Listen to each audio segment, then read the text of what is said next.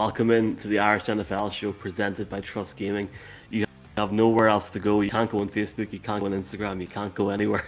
So welcome in. It's Monday night. Delighted to be joined by Colin Cronin, Brian O'Leary, and a special guest tonight. It's not Jeff Reinbold. These boys have no idea who it is. From Dublin, Mark Cockrell. We didn't think Mark was coming on, so Mark, welcome in, boys. Welcome in. How are we all doing? Very good. Very good. I'm the only one of us boys who had a victorious Sunday. What seldom is wonderful. And because of the nature of the performance and the nature of the player, in which you were saying on Friday evening on our show that we should be trading away, I thought I'd pull out Saquon's jersey tonight because he had a really, really fantastic performance. Happy days. Happy days. Congratulations. Thanks very much. I got the lowest picks this week as well. I'll top that in a second. Colin, you're a happy man after the weekend? No doubt. How much time do you want to give me, Michael? Because I 30 seconds. I had Vic Fangio preaching death by inches when he walked in the door, and then I had him making a clown of himself, giving out about the Ravens going for a record when he himself had the Broncos throwing the football for a meaningless touchdown and calling a timeout with 13 seconds to go. Great 5 years in Broncos country. Mark talks a lot about Greek mythology. It is Sisyphus. We keep pushing the boulder up to the top only for it to roll down over the top of whatever QB happens to be behind it. Shambles, omni-shambles, embarrassing, frustrating, all words I could use to describe Tom McMahon's special teams. We talk constantly about that play that the Colts have, and he keeps showing form, but he keeps his job. Delightful. Welcome. Hello. Hello, and hi to everybody watching on YouTube and Facebook. Well, not on Facebook, sorry, Mark Zuckerberg, but everyone watching on Twitter and on YouTube. We've got 50 people on Twitter at the minute. There's 10 on YouTube. If you have any comments, fire them in. They have to be manually put up via Twitter, but feel free to ask anything. In terms of asking anything, Mark Cockrell, Mac Jones, literally put me to sleep last night. How are you doing today? I'm good, man. I was thoroughly entertained by a very tight game going into the early hours in the morning. But look, in many ways, glad that regular season game is out of the way. But look, the weekend wasn't really about that. I could harp on about I was the only one of us to pick the Seahawks, or I could harp on I was the only one to pick the Giants. But I think a fair dose of humble pie, talk about Greek references, biblical references, and David versus Goliath spring to mind with a couple of the results of the weekend. I'm not referring to the Giants, Brian, but the New York Jets, obviously overcoming a Goliath in the form of Derek Henry, deserves fair and appropriate mention at the right time. And equally for me, I did want to go against the grain by picking the Lions, criticizing the Bears' offensive woes and struggles. But in both games, they put players in a position to succeed. They put both young quarterbacks in a position to succeed. I didn't think Matt Nagy could call a proper offensive game, but they adapted the playbook for Justin Fields, which is great. He didn't call it, Mark. He handed that's over true. That's true. Colin, that's right. And all of a sudden, all right. The amount of Bears fans today, I'm sure we'll get to it. The amount of Bears fans today are just calling for his head already after yesterday. It's going to be a long season for that man. Let's get back to that in a minute. But you're talking about the Jets there, Mark. Just to remind people, if you haven't seen, because we've already been spamming their profiles, we're live from Tottenham on Sunday morning from 9 o'clock. The Jets playing the Falcons in a substantial game. The Jets won yesterday. So I just want to start the show off by apologising to all the Jets fans that I annoyed in Navan at the weekend. I literally, quote, said, "There's no point in talking about this game. I'm going to move on." Now, on second thought, that wasn't good enough. I was wrong to do that. But to be fair, the team didn't score a touchdown in the first three games, so I just thought it was a waste of time going up against the Titans. But in reality, I call him our friend Brandon Perna put money on the Jets because he's seen that guys like Julio Jones and Brown weren't playing. So, look, fair play to the Jets. Colin, I'll start with you. What a performance for them. Now going to London with a bit of hope this weekend against the Falcons as well. Massive upset. Yeah, and look, kudos to the Jets. I suppose if we talked in our pre-season, our preview, well, we were all excited about the Jets, and they had got in a really top-class head coach. But the first 3 weeks of the season were massively disappointing, and they hadn't scored a touchdown going into yesterday's game since week 1. And I suppose even though the Titans were getting results despite not playing very well, but you still expected they would have enough. But the Jets entered yesterday with 6 sacks, and they took Ryan Tannehill down 7 times. Also, with Quincy and Quinnen Williams getting a sack each in the game, first brothers to get sacks in the league since 1982, which is pretty impressive. But when you sack the quarterback 7 times, that's a tone setting. So kudos to the Jets. Wilson was very good, and they can take a well-earned victory lap. And going into that game, what we'll talk more about obviously at the weekend, but they're the ones going in on a high, certainly. And, I don't know if anyone out there has seen the video of Robert Saleh in the dressing room afterwards giving out the game ball, but there was a real buzz around that Jets team after that. What was your thoughts on that, Brian, last night?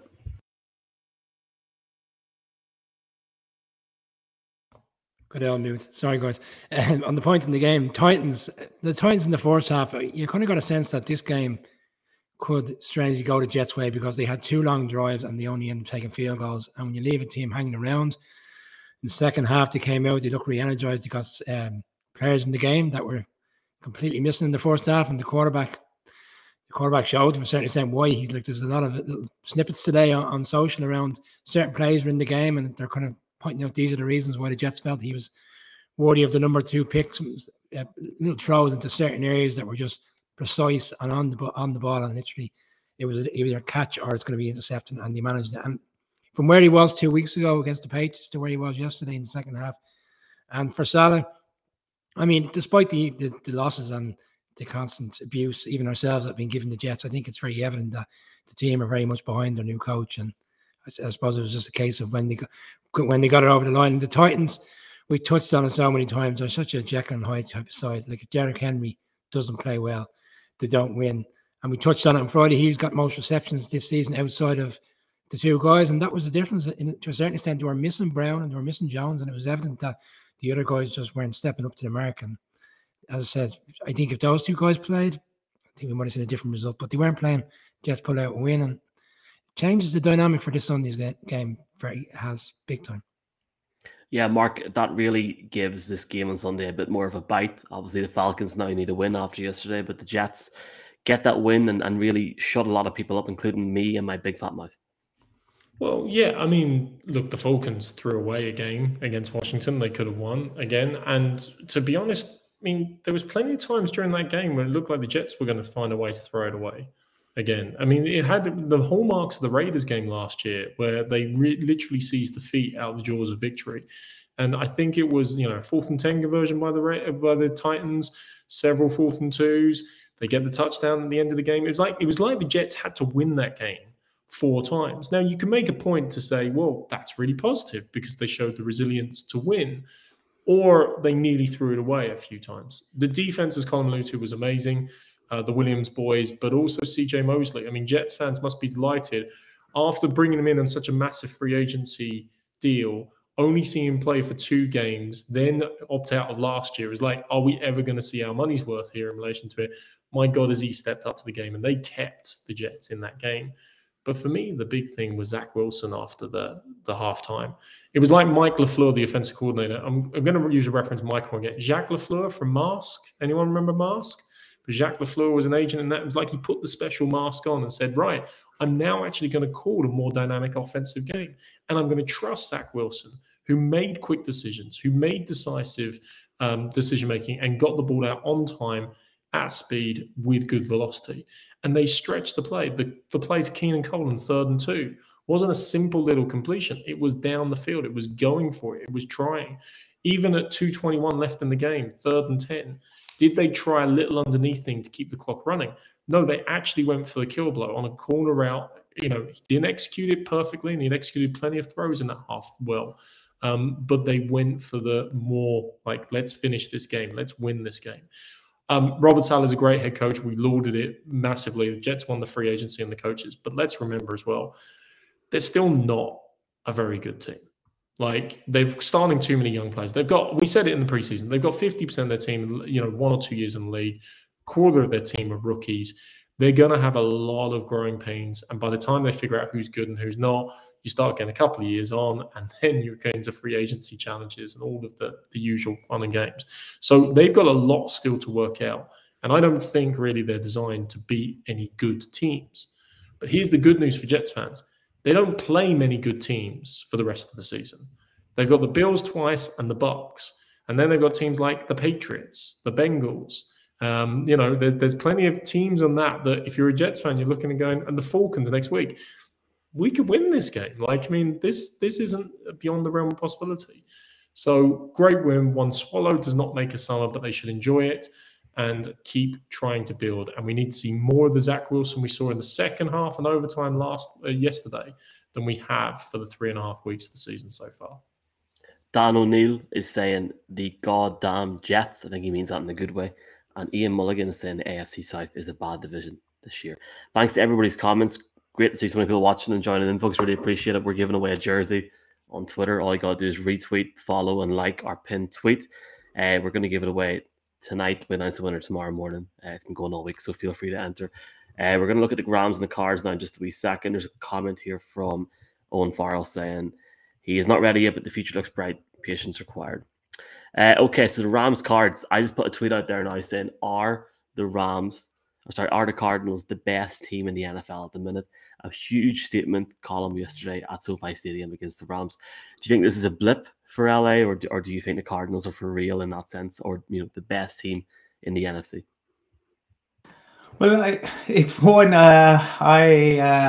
it comes to predicting, I definitely have my foibles, but it was one where I always thought that the Cards were going to do it. I think the Rams expended so much energy in that game against the Bucs and proving to be number one. It was always going to be difficult to look to maintain that. And the Cards are for real.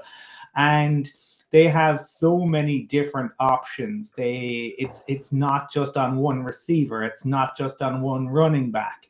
The quarterback can beat you by passing it. The quarterback can beat you with his feet. He can keep it alive. So they have lots of different options. Having Vance Joseph as your DC rather than your HC is a nice thing to have. And it shows that, for the Rams, it's come, crashing down to earth. They have work to do on the defensive side of things.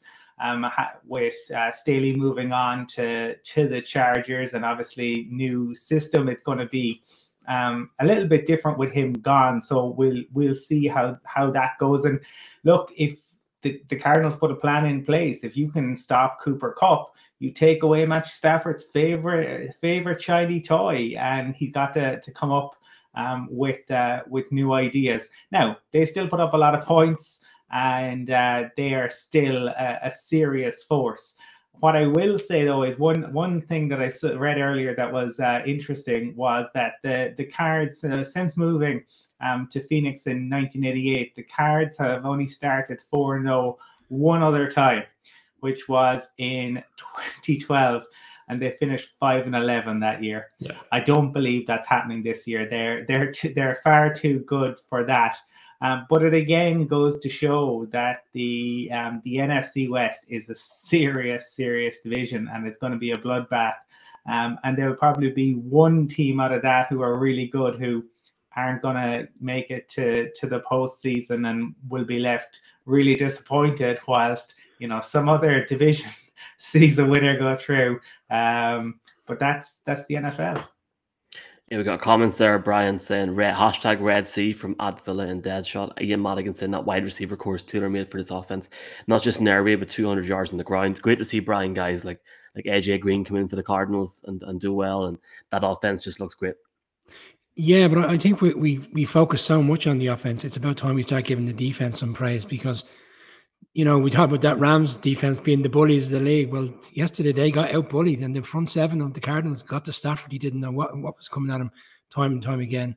We saw certain parts of Stafford's game that we're used to seeing in Detroit, where he's under pressure, he makes bad decisions. And the Cards offensively was very stable in the sense that, like, it was explosive, but at the same time, they had the ball for 35 minutes of the game.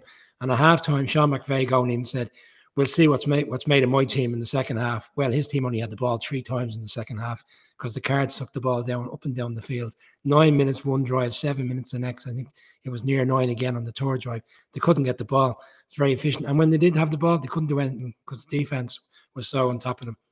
Big win for the Cards. Didn't see it coming. I felt that after last week. I know we kind of touched on it during the show that it could be a little bit of a fallback game because of how big the focus was on beating the Bucs, but I still felt they'd have enough. But yeah, the Rams will be there, but the Cards motor on, and yeah, they arguably are the best team in the NFC at the moment. Everything can change week to week, Mark. Who knows what might happen? I mean, I didn't think, Mark, the Bucs would be held under 25 last night, and it just goes every week. But Kyler Murray looking fresh, man. Yeah, neither did I, Michael. Look, mathematically, the Cards are the best team in the NFL.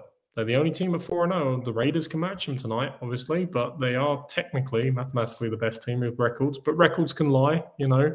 The Broncos were 3-0. That's a prime example. But last year, the Steelers were 10-0, for example, and we always thought there was a bit of weakness in the schedule and it was a bit of a incongruous concept. It's funny, like yesterday... we saw Zach Wilson throw an absolute beauty of a strike, 54 yards to Corey Davis. We're going to see tonight, in my mind, the best deep ball thrower of the football in Justin Herbert. But if you asked me through 4 weeks who has been the most accurate quarterback in a context of, you know, not in pure percentage, but in gotta have them throws or big time throws, and indeed who is the MVP through 4 weeks, through the, you know, nearly quarter mark now in a 17-game season, I would say Kyler Murray. And Brian's right. I mean, the defense has stepped up at times as well. I mean, obviously the first game of the season with the 5-sack performance by Chandler Jones and things like this. But then they were absent without leave against the Vikings game, and Kyler bailed them out. Yesterday proved how tough that division's going to be. But I mean, let's just compare other divisions. I mean, the comment about the AFC South. Titans are still top of that with a 2-2 record. The AFC East. The Bills have the old Patriots position. They've only played 4 games. They've got a 2-game lead on everyone else in the division in relation to it. But that NFC West is still the NFC best. And God knows every one of those interdivision games are going to be worth seeing. And we've got another one coming up Thursday night, if I remember correctly. So it's worth keeping a track on that division. And does steel sharpen steel, or do they blunt each other along the way? That's going to be one of the other challenges to explore. Yeah, that's a massive game ahead of Thursday night. We'll have a show on Thursday night, 9 or 10 o'clock, with hopefully a couple of guys on as well, talking beforehand.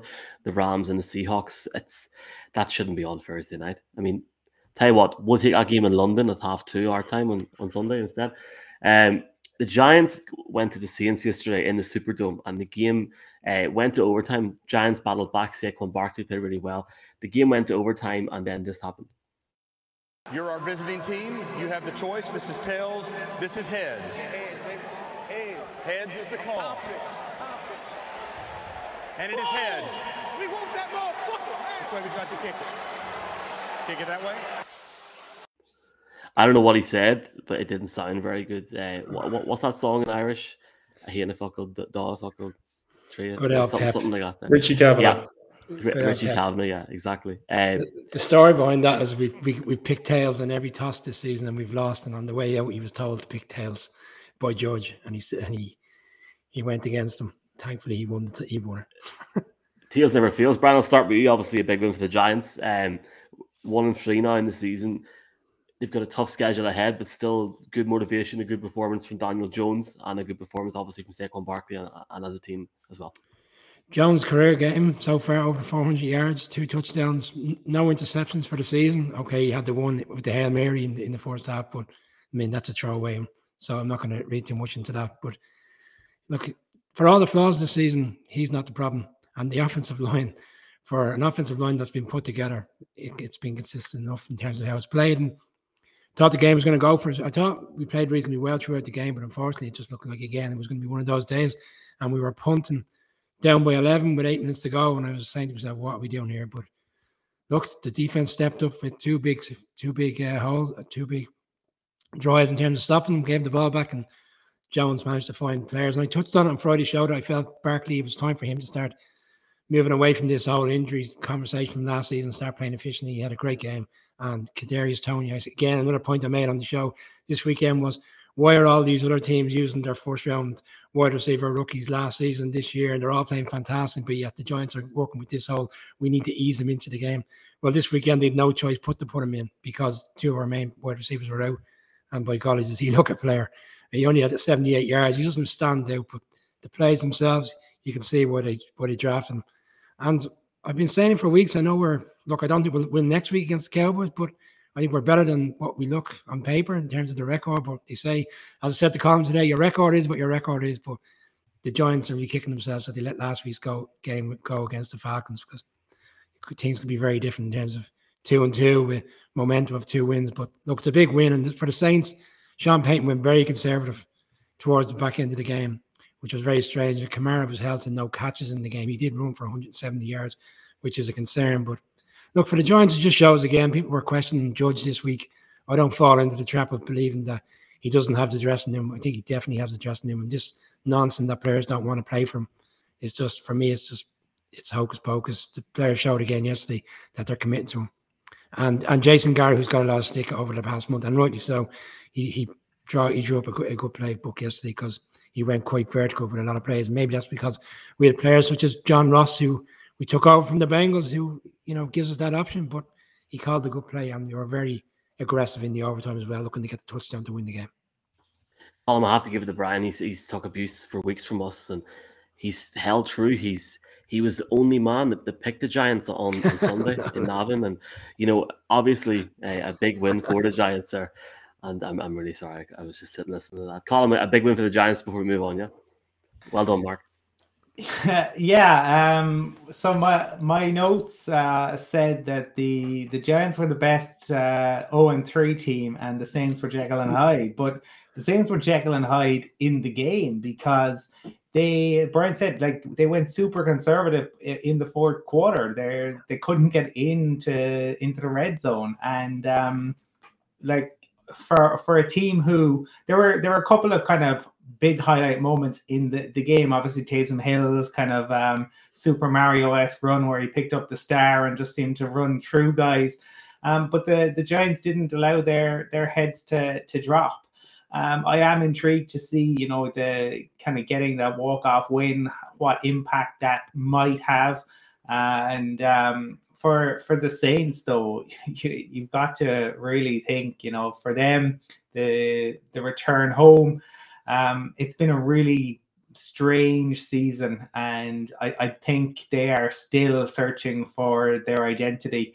Obviously, in a post-Breeze world, I would guess that neither of their two quarterbacks, when you have two quarterbacks, you have no quarterback, but neither of those two QBs will be starting for the Saints next year, I would imagine.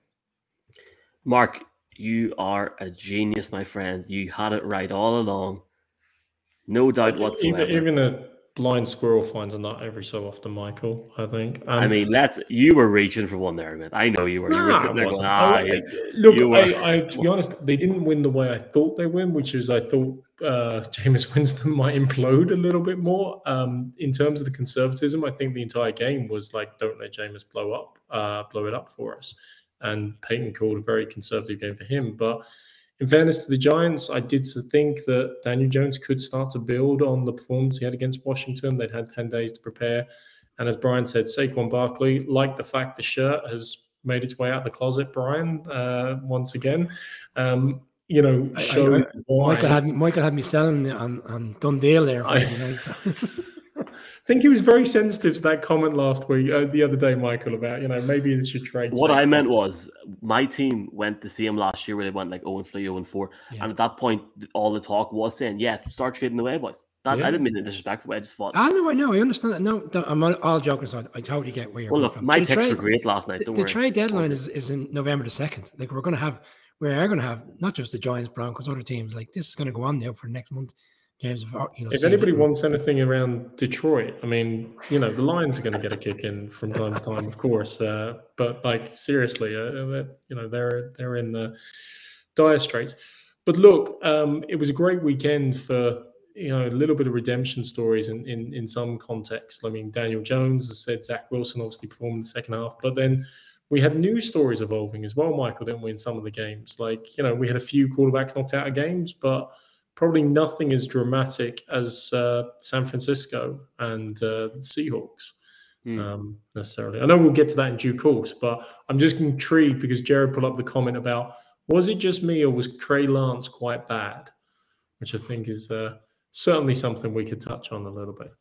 Yeah, I think let's look at that game next. I have tweeted out, so I'll stay with this, but a big win for a team that last won something when I was 4 years old last night.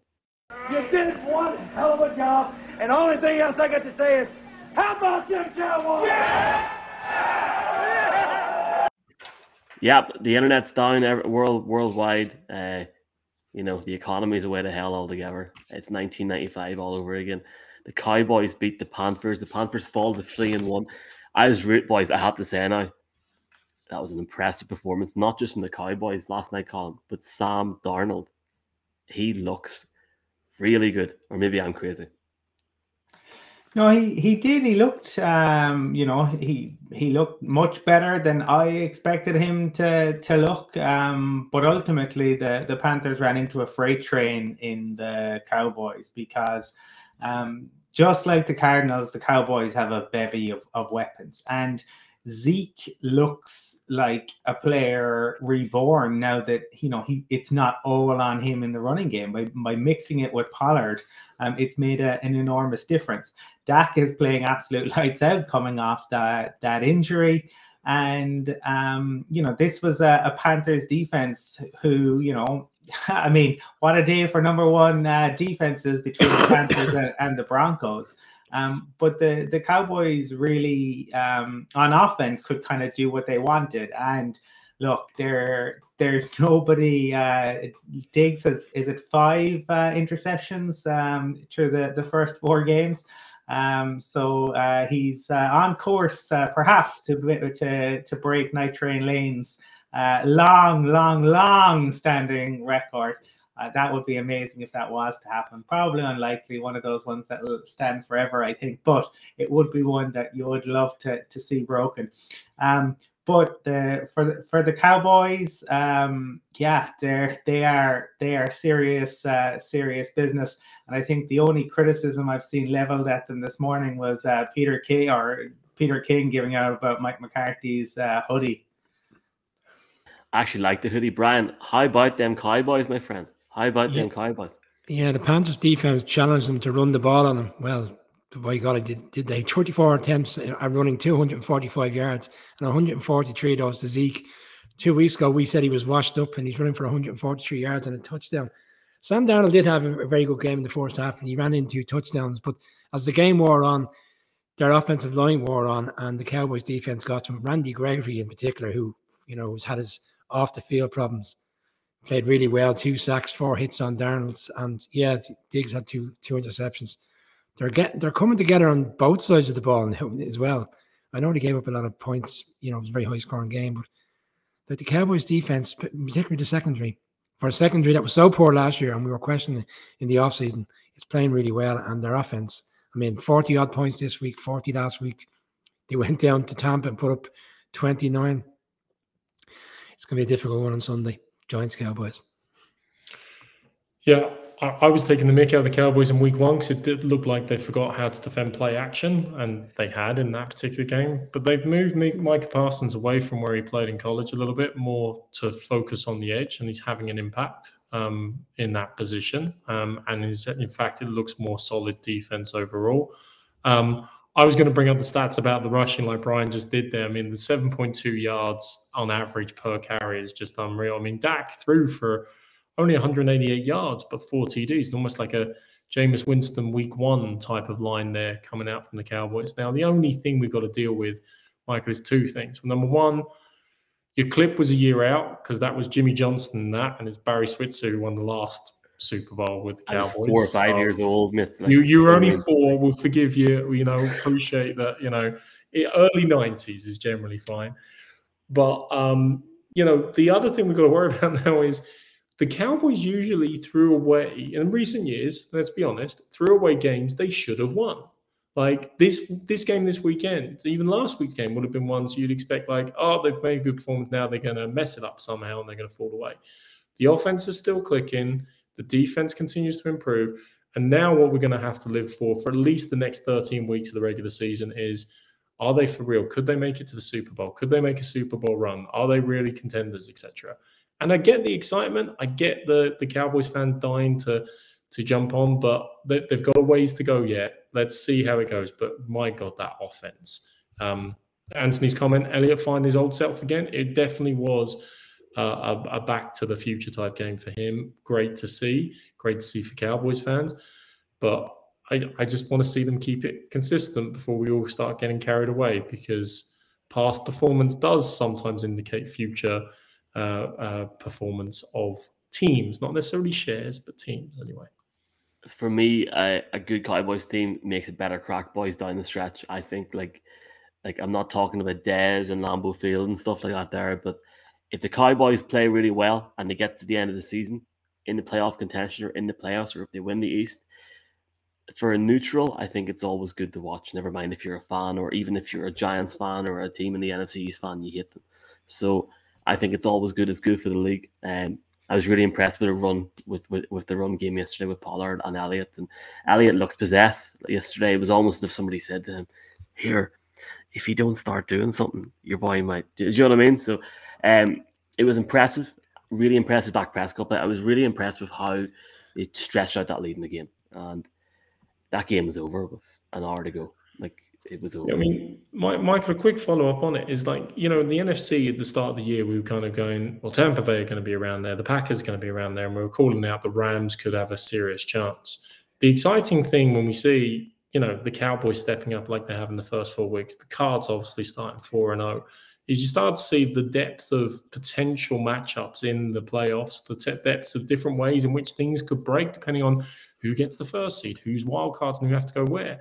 And that's obviously what builds up the excitement for us as fans over the full period of the regular season. So it's great to see different teams emerging and looking like credible threats. There's a comment here as well from Owen saying, Elliott looked like he was proving the point to the media. Also a big shout out hi to Irish Panthers. I think the Panthers still didn't do too bad last night as well.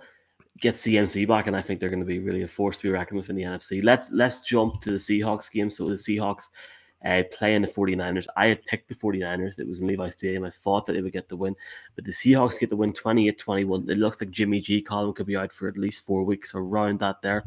Thank God he's not London bound. I don't get the Jimmy G yet. I like Jimmy G. Just putting that out. That's because he's not quarterbacking your team. I mean, the issue is this is do fine. That's great. He looked great for 2 weeks until he's injured, and he'll be gone, because he said it at the podium himself. It's getting old, and who could possibly have predicted that Jimmy G would go down with an injury? Nobody'd be going. You know, Trey Lance would have to come in, and now Jimmy's trade value drops significantly. Most people. So again, Kyle Shanahan wanting to be the smartest man in the room, wanting to know that he was better than everyone. He knew the way to go about this. Funny, in week 4, Trevor Lawrence started to look a whole lot better. Zach Wilson looked a whole lot better. Justin Fields won a game for the Bears. But the 49ers, they're still not starting their guy that they gave the farm up for. So when he comes in, yeah, of course he looks shaky. It takes a couple of games, but these guys find their feet. What are you sitting them for? It is, do they think that it's back in the Jimmy Johnson era, back in 1994, where college was so different that you couldn't have these guys? Trey Lance has barely played football over the past couple of years. Sitting him does no good for anybody, because at some point you're going to have to bring him in. And he is going to have to take his licks. He is going to have to learn. Not only, look, Russell Wilson was absolutely brilliant, but the other thing was the 49ers special teams were horrific, and they also gave a whole load of yards away. So, yeah, they, like, Kyle Shanahan is a brilliant offensive mind, but there are definite issues going on at that franchise. Colin made a point on Air Group last night during this particular game when he said that the reason why the 49ers haven't won this game at this stage is because of the fact that Jimmy G was in there and his play was so inconsistent. Seattle, people are saying today Wilson had a great game. I'm struggling with that one because first half, punt, 6 plays, touchdown. 2 for 10 and 3rd down. He was 4 for 4 in the red zone throughout the night. The game changed with Jimmy G going out. As bad as he played, the game changed with Lance coming in. Michael Lombardi was very funny today. It was great having him on last week.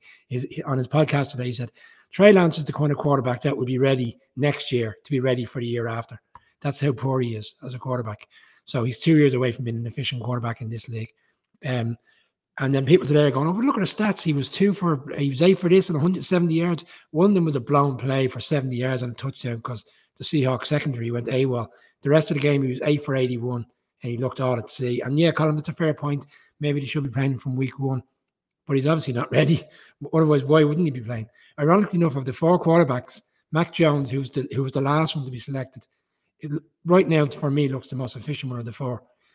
Probably a lot to do with the fact that he's playing under the greatest head coach to ever. Ah, come on. Well, who's played better than him? Justin Fields was good yesterday, boys.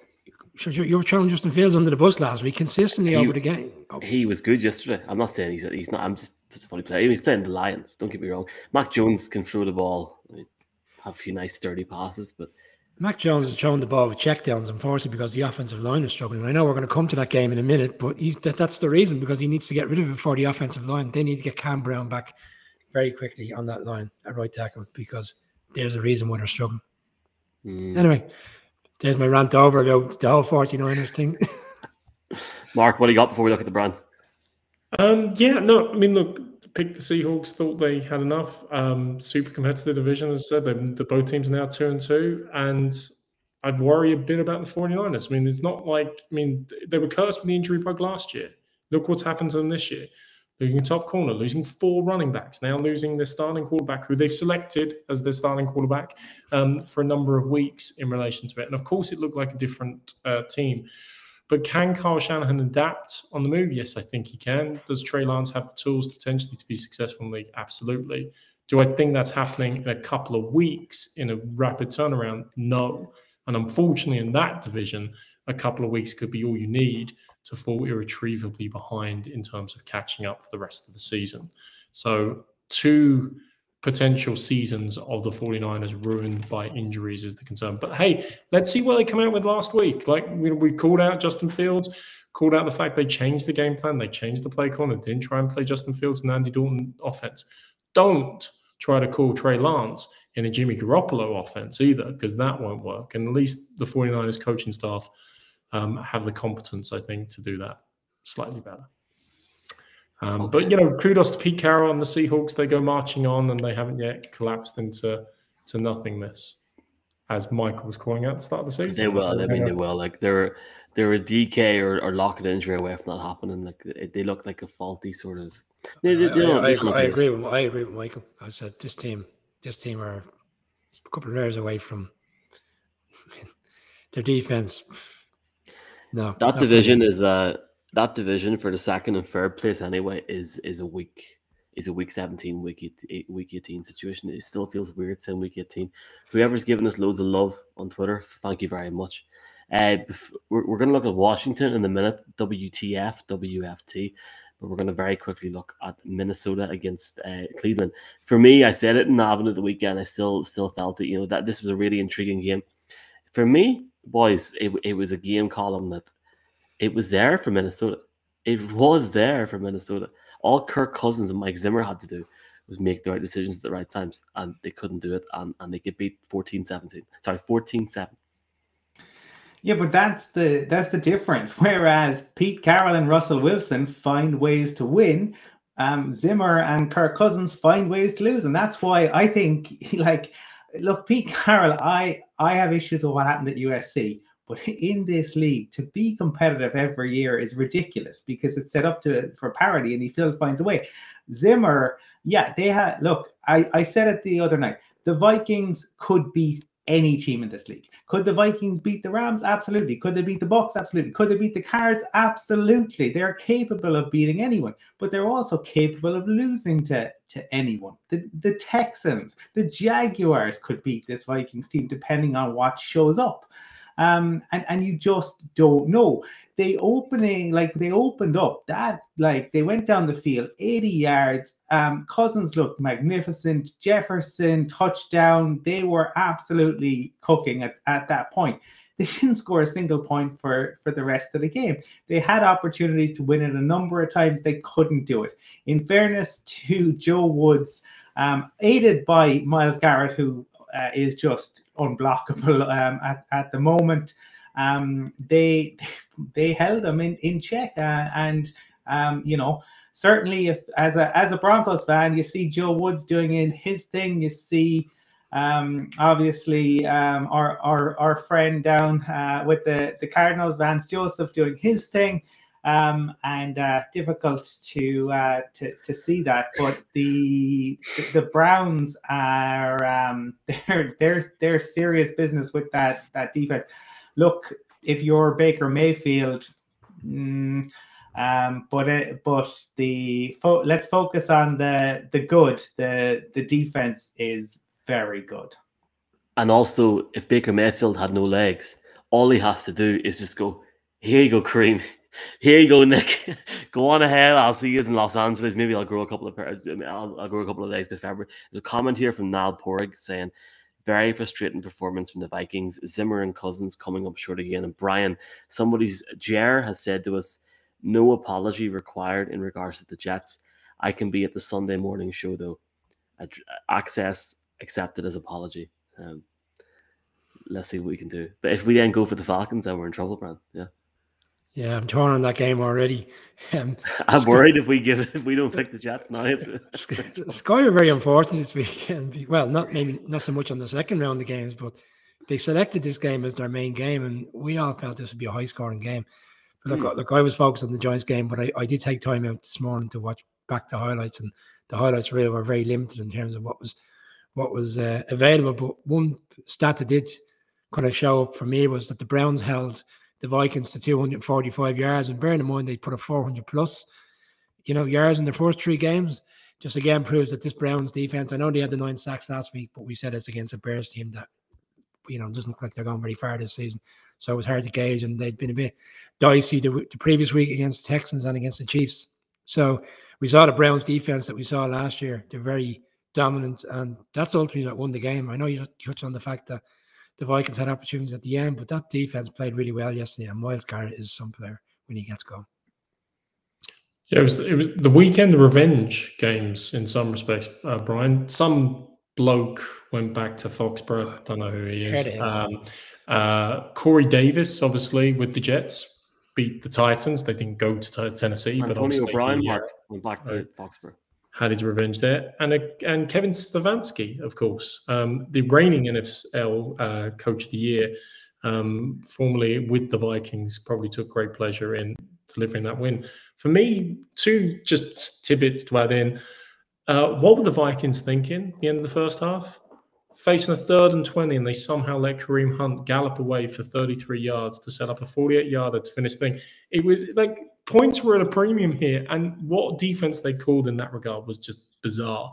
But equally then, and I called it out mainly because I keep doing a mea culpa, I still go back to our week 1 preview, and I'm kind of going, Harrison Butker versus Chase McLaughlin. Oh, this is a journeyman guy. He could throw it away. He's going to lose it on a field goal.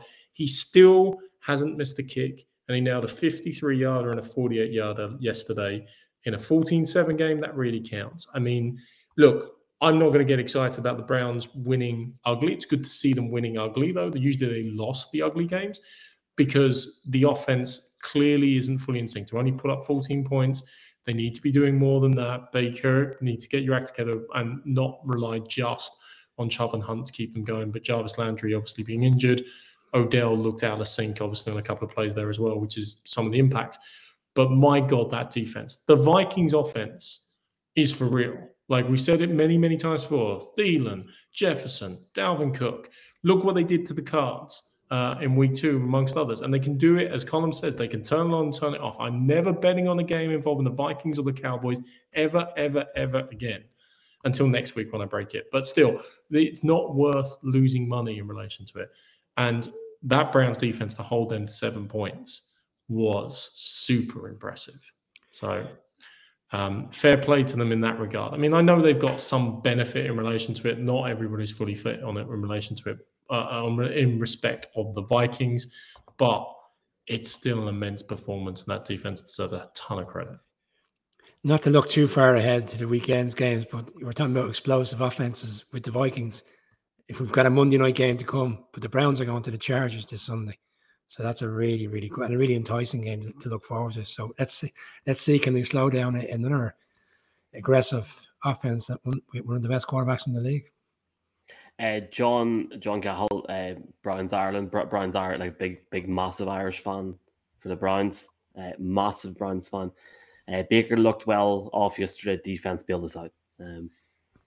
Let's see how the Browns get on down the stretch. Can we talk about Washington now? Yeah, are we prepared to? We should. It was a 6%. Right. I think with like 7 minutes to go, there was a 6% chance of them coming back and winning that game. They win the game 34-30. Taylor Heineke, Colin, would make you drink multiple Heinekens, never mind Heineke's. Great performance from Washington. NFC East having a good day yesterday, Colin, in some cases.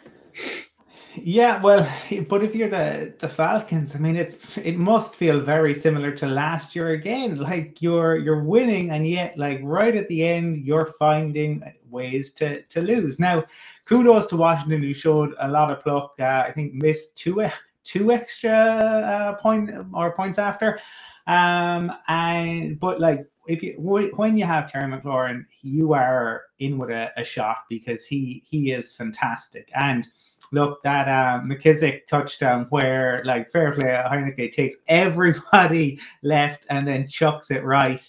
That it was fantastic. It reminded me of. And I referenced this to Mark the other day about like France 98, JJ Ocacho, when the world fell in love with him. At one point, he did a bit of skill, and it was against Denmark. The entire stadium went left, and JJ went right.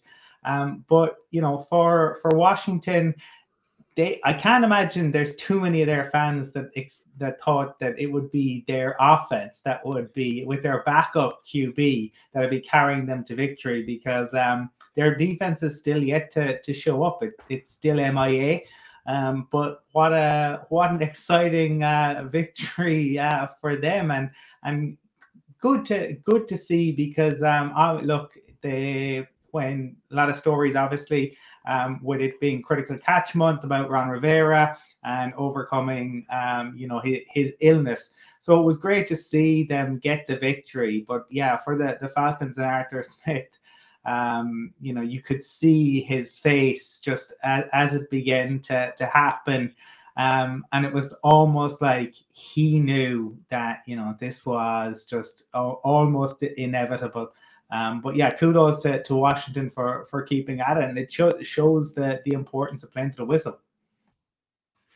I picked Washington in this game because I just have no faith in the Falcons, and having watched last week's game against the Giants, I felt the Giants threw that one away as well. And I mean, the Falcons are the last year, this year, nothing's changed. You just find ways to lose these games. Even that 6% marker comes up on the screen, you're thinking, yeah, but this is the Falcons, and they'll still find a way. You just can't trust them. And look, the Washington team, explosive on offense, but again, that defense, just didn't, kind of show any promise in terms of what we saw last year. Like Matt Ryan had a day against them again, but unfortunately, Matt Ryan just keeps coming out on the wrong end of these results. And that touchdown that you referred to, Colin, yeah, I think that wasn't one that was drawn up. I think it was very much, okay, I'm kind of struggling here. And thankfully, he found an escape plan on the other side of the field. Look. Again, what can you say about this Falcons team? They're going to be exciting to watch on Sunday, but I wouldn't have any faith in them. Then I don't have any faith in the Jets either. So sit back and relax and enjoy a crazy game on Sunday. Well, look, it was a great red zone game. It was one of those games you don't expect to be so entertaining, and then it's end to end. It's an exciting fourth quarter. All I want to know is, and Colin, you called him out last at the weekend at our weekend show, Cordarrelle Patterson. Like, has he just been bathed in the fountain of youth and rejuvenated in relation to it. A 3-touchdown game. And maybe it's like teams are keying in so much on Ridley and Pitts that he's just being exploiting the space there. But Ryan keyed in on him, and he was definitely keeping him in the game. I did pick the Falcons. I thought, no, I believe this time. This time they're gonna make it. And obviously there was plenty of opportunities for them in the fourth quarter to get there. But it's the Heineke magic carpet ride, and he's gonna fling it. He's gonna try and make things happen, and some way somehow. He gets them there in the end. And so great to see, really entertaining as hell game and great scoring. I know we can go to another entertaining game in a bit, but before we get to an entertaining game, why don't we go to the Denver game, Michael? Because I'm sure you want to talk about the Ravens' performance yesterday. Yeah, the Ravens beat the Broncos 23-7 last night. Taking that aside, just very quickly, coming in my head, I actually find the late games... take from my fandom away. I find the late games one-sided and boring, but maybe I'm just crazy. Like the 9 o'clock games. Yeah, the Broncos could be 23-7, came out with a 7-0 lead. Teddy Bridgewater gets concussed at halftime, and then Drew Lock comes in, and the Broncos fall to 3-1. It's interesting, Colin, because it was a poor performance, and we've got an exclusive video of an incredible... This is like Curb Your Enthusiasm.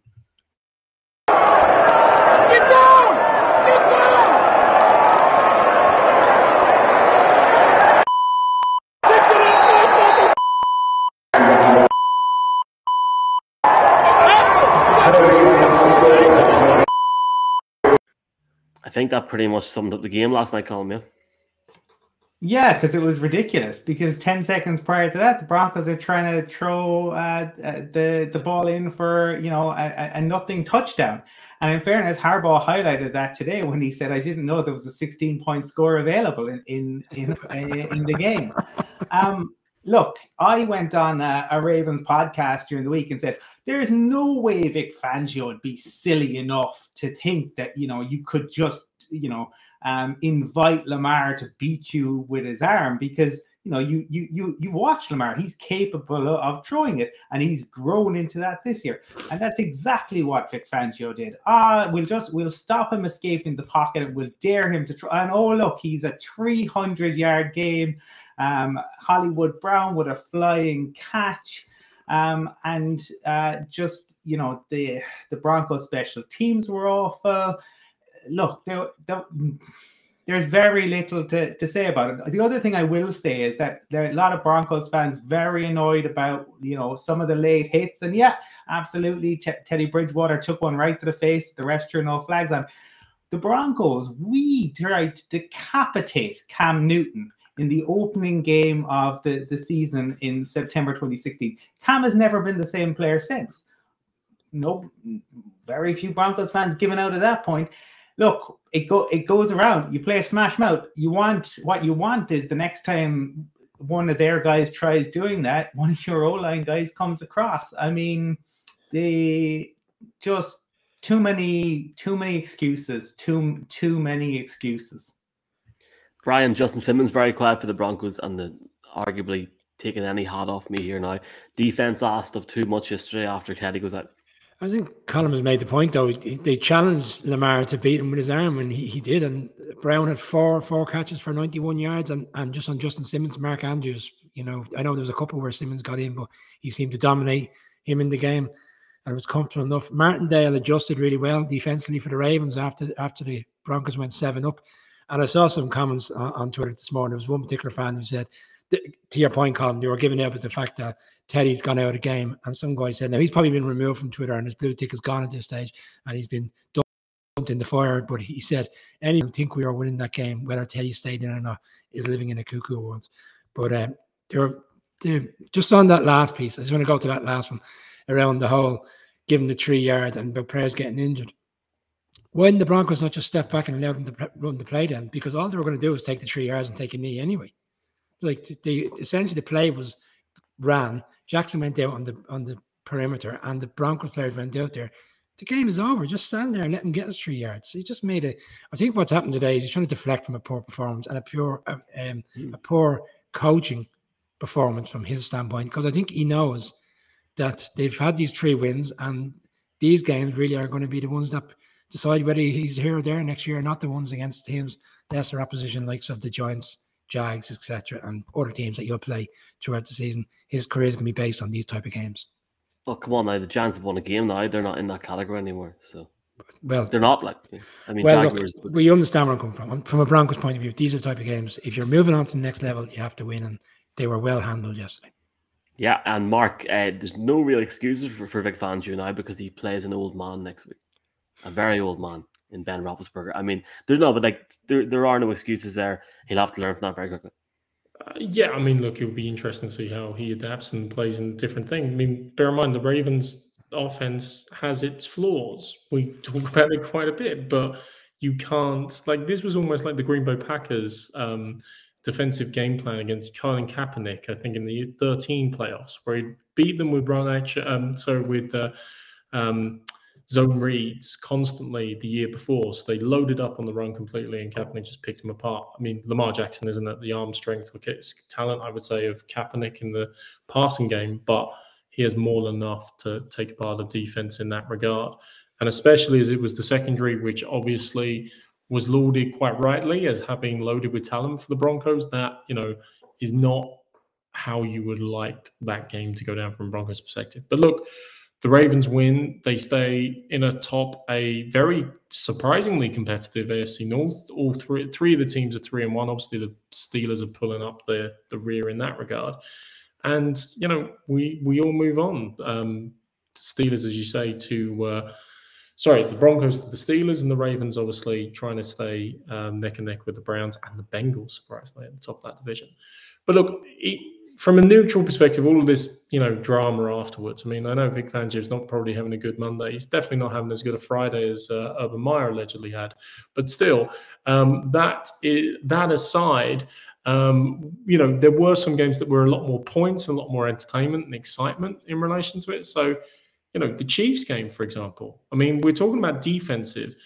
Chiefs on offense, great, fantastic and everything. They still gave up 30 points to Philly on defense, which would worry me if I'm a Chiefs fan. At the same token, as a neutral, load the points up, have a good time, guys. You know, let's have points here, there and everywhere. So, outside of the Washington-Atlanta game in the early window, that was obviously a game that was loading up on red zone, loading up in terms of, you know, scores flying in from all directions.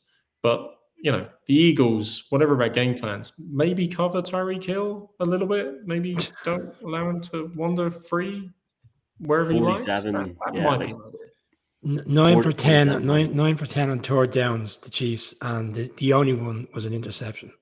Nick Sirianni has this highlighter marker on his hat. I don't know if you noticed. I'm not sure what he's using. Is he using it to highlight any particular things during the game? Because the Chiefs just went up and down with him all day long. Over 400 yards. You're right about the defense, though. If the Eagles are doing that, then what's going to happen when other teams get hold of them who are much better than the Eagles? At Chiefs defense, boys, it's interesting. Unfortunately, I've got a flight at 6 a.m. from Gatwick to Belfast on Monday morning. Sunday Night Football is... the Chiefs and the Bills. Yeah, fantastic. So I'm going to miss that. I mean, I can't watch that and go to work. Let's move on. Rightly, the Eagles,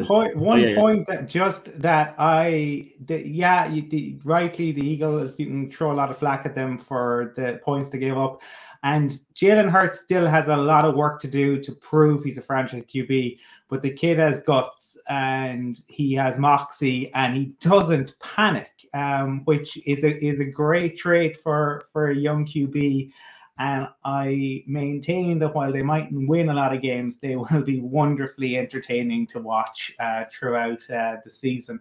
I do. I have a soft spot for Philly, and I think that I enjoy watching them, and I enjoy the raucousness of the fans because it's not something you always get. There's a lot of quiet grounds that you see, but not in Philly.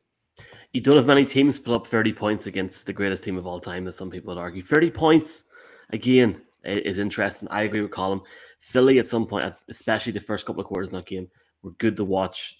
It kept it in a bit, and it was exciting to watch. And the problem for the Eagles, sorry, Michael, the problem for the Eagles is they've given up 41 points. I know they're playing against explosive offenses, like last week, They gave it up against the Cowboys on Monday night, and they're giving up another 40-odd this week. And they're going to come up against better teams again with more offensive powers at B, and that's the problem. You're very weak defensively.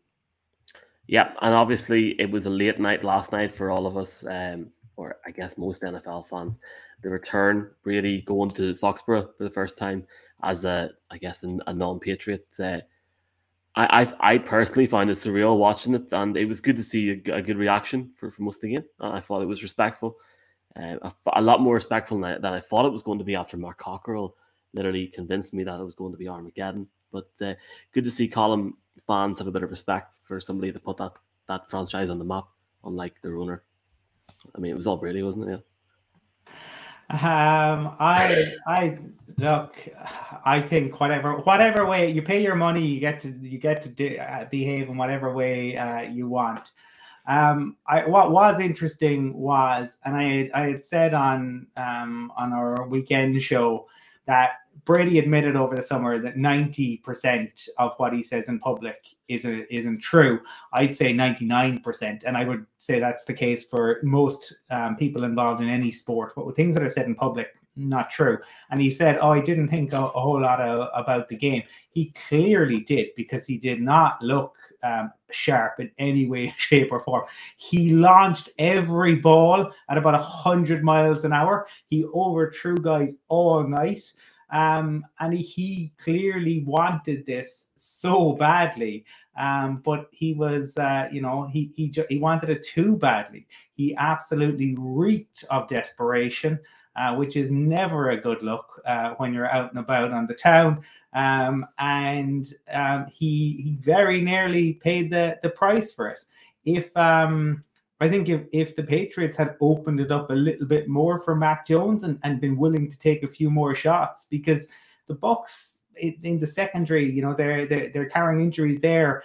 It could have all been very different. Now that game is out of the way, my God, hopefully we don't have another game with, a 4-week build-up. And I just hope that talking about it tonight, it's not like what Des Bishop says about coming to Ireland in July 1990, 3 weeks after we beat Romania, 4 weeks after we finished partying. If we're still talking about this game 4 weeks from now, it's done. He came back, they won, it's over. Let's move on with the rest of the season, because the Bucs are going to be in the playoffs.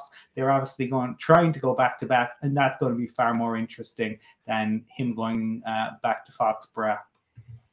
The win has come at a cost for them, because they've lost Winfield and Davis, two more players within the secondary, so they're greatly exposed at the moment. And yeah, to your point, if there was a bit more aggressiveness towards the end of the game, I felt that the Patriots would have won. But the game itself played out exactly as I called it out. I know I went for the Patriots, but I said I felt that defensively the Patriots would slow them up. They were very good in coverage. They were more reliant on the run game, which leads to taking field goals as opposed to scoring touchdowns. I mean, he didn't even throw a touchdown last night. And yeah, to the point Colin's made, I felt he did look a bit kind of, not overawed by the occasion, but obviously emotionally it got to him to a certain extent, because his play was struggling at times. His passing was, I wouldn't say erratic, but it was off. And I felt that the Patriots would hang around. I felt Mac Jones would have an efficient game. It just didn't work out, but they had the opportunity to win. And I think if they just had been a little bit more aggressive on that last drive, they might have just given Falk a little bit more of a leeway to make that field goal. And yeah, I agree with Colin. I mean, the build-up was just, I had to put it on mute. It was just relentless. Oh, come on. It wasn't that bad. Well, there's other people in America saying it today as well, so I'm not the only one who thinks that. Do you know what, man? As somebody that's hated the Patriots for years, the night that he flew a pick against the Titans, wasn't 2 months later he goes, even better. Then he won the Super Bowl and then came back as a champion. 10 out of 10 funny. And I think if you could have gave Tom Brady, who was clearly nervous, right, last night, the option to win that game without throwing any passing touchdowns to piss people off, I think he would have took that and ran for the hills. Even though he's probably not happy, he'll look back and say that. And just one thing, Mark, before I let you in here, I was watching ESPN yesterday morning. And yeah, of course, there was massive build-up to this game. That is the last time the Patriots will be on primetime football outside of the Thursday night, in my opinion, for a very, very long time. Unless they get in some sort of incredible quarterback or somebody that's going to be better than Mac Jones. I think that's it. And I think you know, at Foxborough yesterday, it was that realization. This is it. Tom's came into town. That's it. Here, is somebody going to clean up the stands behind it? Mark, can I make a quick point?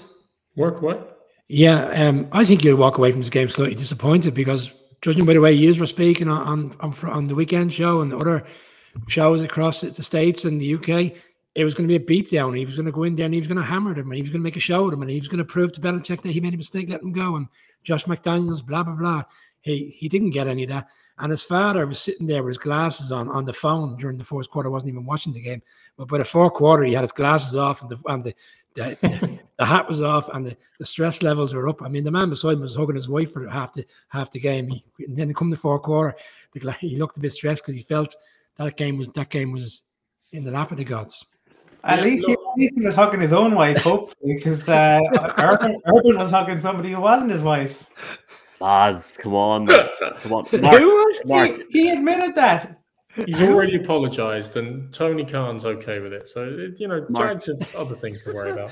But look, turning back to the Pats game and stuff, I mean, yeah, look, the Patriots could have won that game. It was certainly tighter than I expected because I actually thought the talent differential was so great.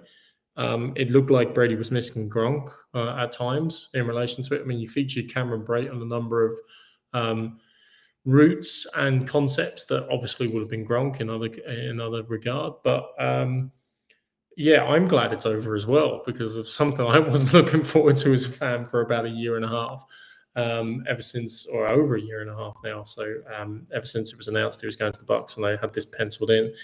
Look, it is what it is. It was a game that wasn't as enjoyable to watch as a fan because of the weather and of all the circumstances. Brady did enough. I think Belichick's already answered questions on Monday morning about why didn't you go for on 4th and 3? Why did you try the 56-yarder? Because the weather wasn't great. And yeah, Falk hit the post, but nonetheless, that was a low percentage opportunity. And of course, Belichick, like he did on 4th and 2 in Indianapolis and other scenarios, said, I made the decision I thought was the right. And basically, F you to everyone else. I'm going to make these calls and I'm happily to live with the consequences.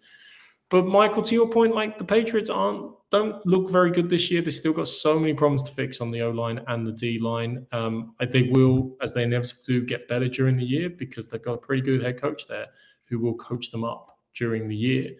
But unlike you, Mac Jones is doing exactly what Bill Belichick and Josh McDaniels are asking him to do. Is it the flashiest? No. Is he staying in the pocket? Is he sliding the pocket? Is he escaping pressure? Is he converting on big third downs? Is he doing the throws they want him to do? Absolutely. And in fact, the parallels to how the Patriots evolved their offense and what they were asking of Brady to do in 2001, 2002 were very similar. So, you know, it definitely isn't going to be the headless chicken running around that you'll see from other rookie quarterbacks. And it's definitely not going to be as sexy as others. But are the Patriots going to be relevant for the next number of years? No, because they're in the big money markets. They'll definitely still be on prime time. And secondly, more than happy with how Mac Jones is starting, but the red zone offense and obviously the points on the board needs to improve. I think that'll come. So I have to say, yeah, sorry, I didn't move on. Classy from the Patriots last night in terms of how to handle everything, and both at the start, whenever he broke the record, fair play to them, both the organization and the fans. They didn't embarrass themselves. Any other business? Colin, do you want to go first? I suppose what strikes me is that at this point of the season, usually after week 4, that'd be 20-25% of the season gone. But thanks to week 17, that is no longer the case, and for that I am very grateful. No, I was going to make the point, and Mark's already addressed it during the show, is that, you know, as much as you do season previews and everybody makes their picks for the playoffs and wildcards, the reality is there's going to be up-and-coming teams that always make that extra step, and it looks like the Cardinals are going to be one of those teams this year, and I still think the Panthers have a good opportunity if they get McCaffrey back to go towards the playoffs. So there could be different teams, and now the number 1 seed and things like that are all back in the melting pot, and fantastic Sunday night game leading coming up as well with the Bills and the Chiefs, so be interested to see how that goes. But Mark already kind of touched on it, so that's really where my head's at. Yeah, and just to wrap up, Michael, I mean, we didn't touch on the Steelers-Packers game. Steelers still have problems, as we announced before, and the Packers did enough to win, so comfortable win for them. And the Bills-Texans, like the Bills almost super efficiency. That's two teams they've kept to a duck egg this season, but, you know, 40-zip, it was super efficient from them. And like I said, two-game division lead, so they're definitely on track there. Just to Colin's point, the 17 games as well, last line on the Pats and the Bucks. Statistically, it is probably the least important game Tom Brady and Bill Belichick have ever coached or played in. Because technically, of course, it's 0.83% less important with 17 games than last year with 16 games. It's only a regular season game. And not only that, it's an interconference regular season game. So it's not going to even count towards tiebreakers, or the vast majority of tiebreakers is an element. So you can make a real argument, say, whilst emotion and everything, from an actual meaningful perspective, it was as meaningless as it can get for one of the precious few 17 games we get of the NFL during the regular season.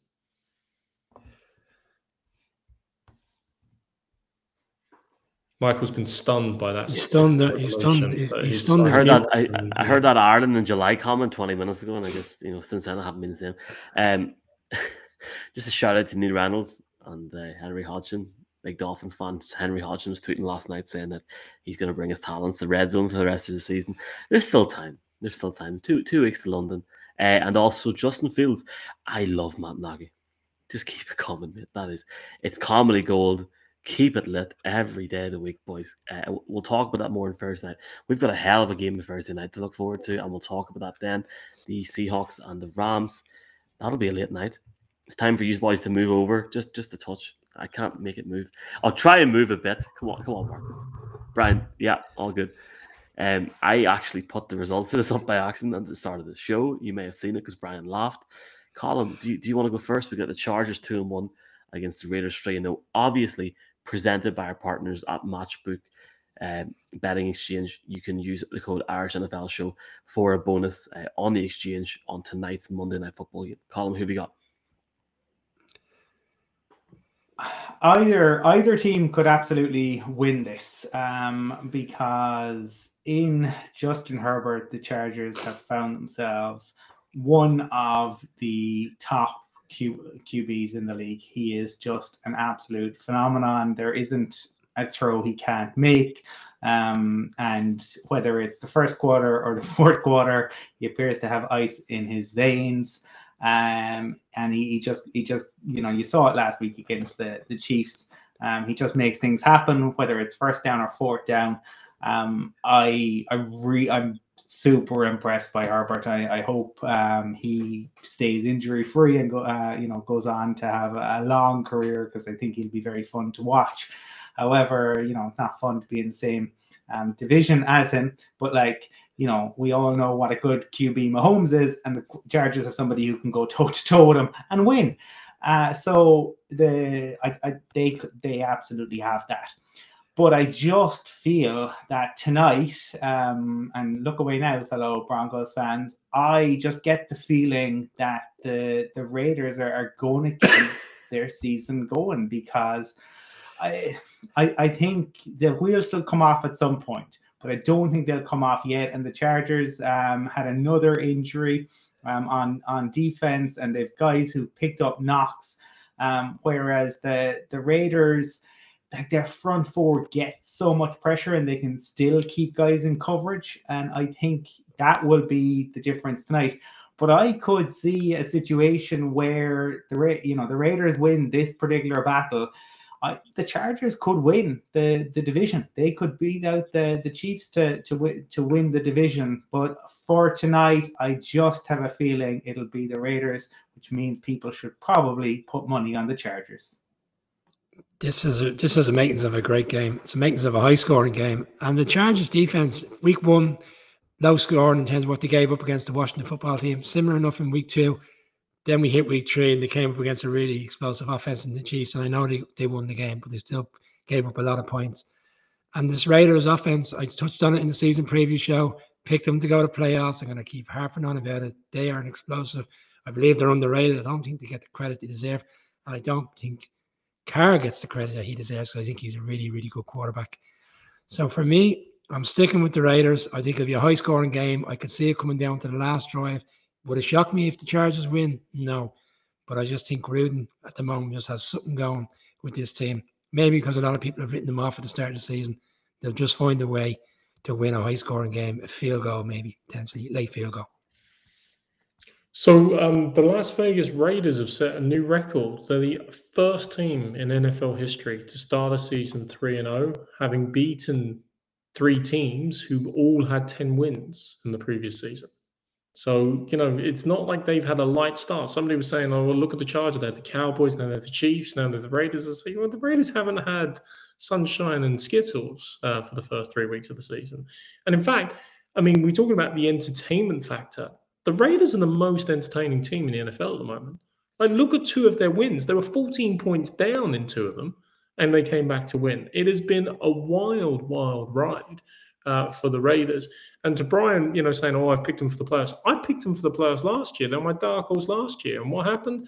The Shaggers lost the last five of the last seven games and just completely blew it. So, the Shaggers. Yeah, the Shaggers. First you're talking about Urban Meyer. Then you mentioned Ireland in July, and now you're talking about Shaggers. I didn't say Ireland in July, but I did bring up Urban Meyer and Friday at his restaurant. But still, the Friday night lights for me is the Raiders. When you break it down, the boys have, it's like, yeah, they've got all the attributes there. They're on a great start to the season. Gruden finally feels like he's clicking in relation to it, and that defense can support them. But they've also given up a lot of points. Their ground game hasn't been as efficient, obviously, without Josh Jacobs for some of that time. And frankly, I just probably am secretly in love with Justin Herbert, because there's part of me that just feels like maybe I'm just the bride jilted by the Raiders last year, but I just feel like the Chargers are putting together something special. I backed them last week against the Chiefs when, you know, it would have been easier perhaps to back the Chiefs. And arguably the Chiefs started 1-2, and it should have been the other way around, because they should have lost the two games they won and won the game they lost. But nonetheless, the Chargers, unlike what they've done in the past, managed to see that through. And because of that, and because Justin Herbert is so amazing and Austin Eckler can get a gun on the ground, I'm going the Chargers. I'll get there eventually, Michael. Chargers, yes. I've only got one response to that, Mark. What are you talking about? Sorry, I had to do it at least once this week. I'm going to take the Raiders tonight in Monday Night Football. As a Broncos fan, that makes me sick. But again, when you've got Justin Herbert, Carr, and Mahomes in your division, sure, what's the point anymore, you know? It's the best division of football, boys. I think the Raiders are starting to look really spicy. But in true Raiders fashion, they will mess it up around week 11, week 12. But I think looking at the Chiefs, Raiders going 4-0. Chiefs are letting 20 or 30 in a game. Ooh, so look, I think it's going to be an interesting game. Obviously, Justin Herbert's got talent around him. He's a great quarterback, but looking at Derek Carr and seeing guys like Darren Waller, I just think it'll be a close game. I think it'll be, I would take the under. If I was betting on the exchange tonight, to be honest with you, I would take the under. I think it'll be maybe like 20-17 to Las Vegas. And in terms of my pick, that's what that is. We don't have any other exchange bets tonight, but in terms of that, in terms of our partnership with Matchbook Exchange, if you go on to Matchbook, use code IrishNFLShow, you will get the best odds in the market. You can do in play, and you can back, you can lay a bet. So if the Raiders are down by 10 points at the end with 5 minutes to go, and you want to, if you want to back them, you can get enhanced odds, stuff you can't get anywhere else. Obviously, 18 plus.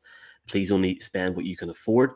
We've got a few comments about tonight as well. Tackling Sports. The boys are saying it's the year of the Chargers, lads. Justin Herbert, future GOAT, 25-1 to the Super Bowl is a great bet. No bias at all. Maybe we'll bring Mr. Hussey back on again if the Chargers get to the Super Bowl. Yeah, sounds good. But yeah, and he's saying, yeah, Chargers win a close one as well. So look, boys, that is Monday night. That is what I have to say. Has anybody got anything more to say if we start to wrap up for this week?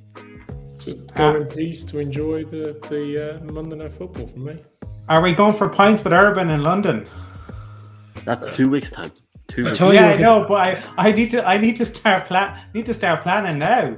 Well, we got breaking news, right? So me and Colin were doing media this weekend, for the Jets against the Falcons, and Brian and Mark are doing media for the Jags against the Dolphins, and something tells me after the comments tonight about Urban Meyer, we could be in a lot of trouble. And we might not get media. I thought you'd be like, if you're concerned about going out drinking with me, God help you if you went with Urban. If you don't drink, boys, we're on a strict show this weekend. 9 a.m. Sunday morning, we are opposite Tottenham Hotspur Stadium. Will there be anybody famous there? We have no idea. Will somebody turn up? Have the Jaguars got any famous alumni? In 2 weeks' time, we'll find out. I'm only joking. But look, obviously live Blake on Bortles. Sunday. Yeah, well, I don't know.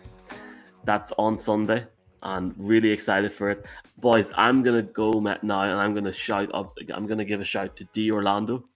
I think we're going to get D Orlando on live on Sunday. Colin, go give him a message after this show. But lads, looking forward to it. We got a big night on Thursday night. What time are we back Thursday night? 9 or 10? Decide right now. You're asking Mark Cockrell to make a decision about what time, and we're more than 48 hours ahead of time. Good luck. I'm going to say 9 o'clock. 12 hours beforehand, we'll get there, Michael. Text Mark, absolutely. Big game on Thursday. Thanks to everybody. It's probably our biggest ever live show, apart from the Super Bowl. So thanks to everybody that's watched it. And I leave you tonight with a lovely video from Denver. Good night.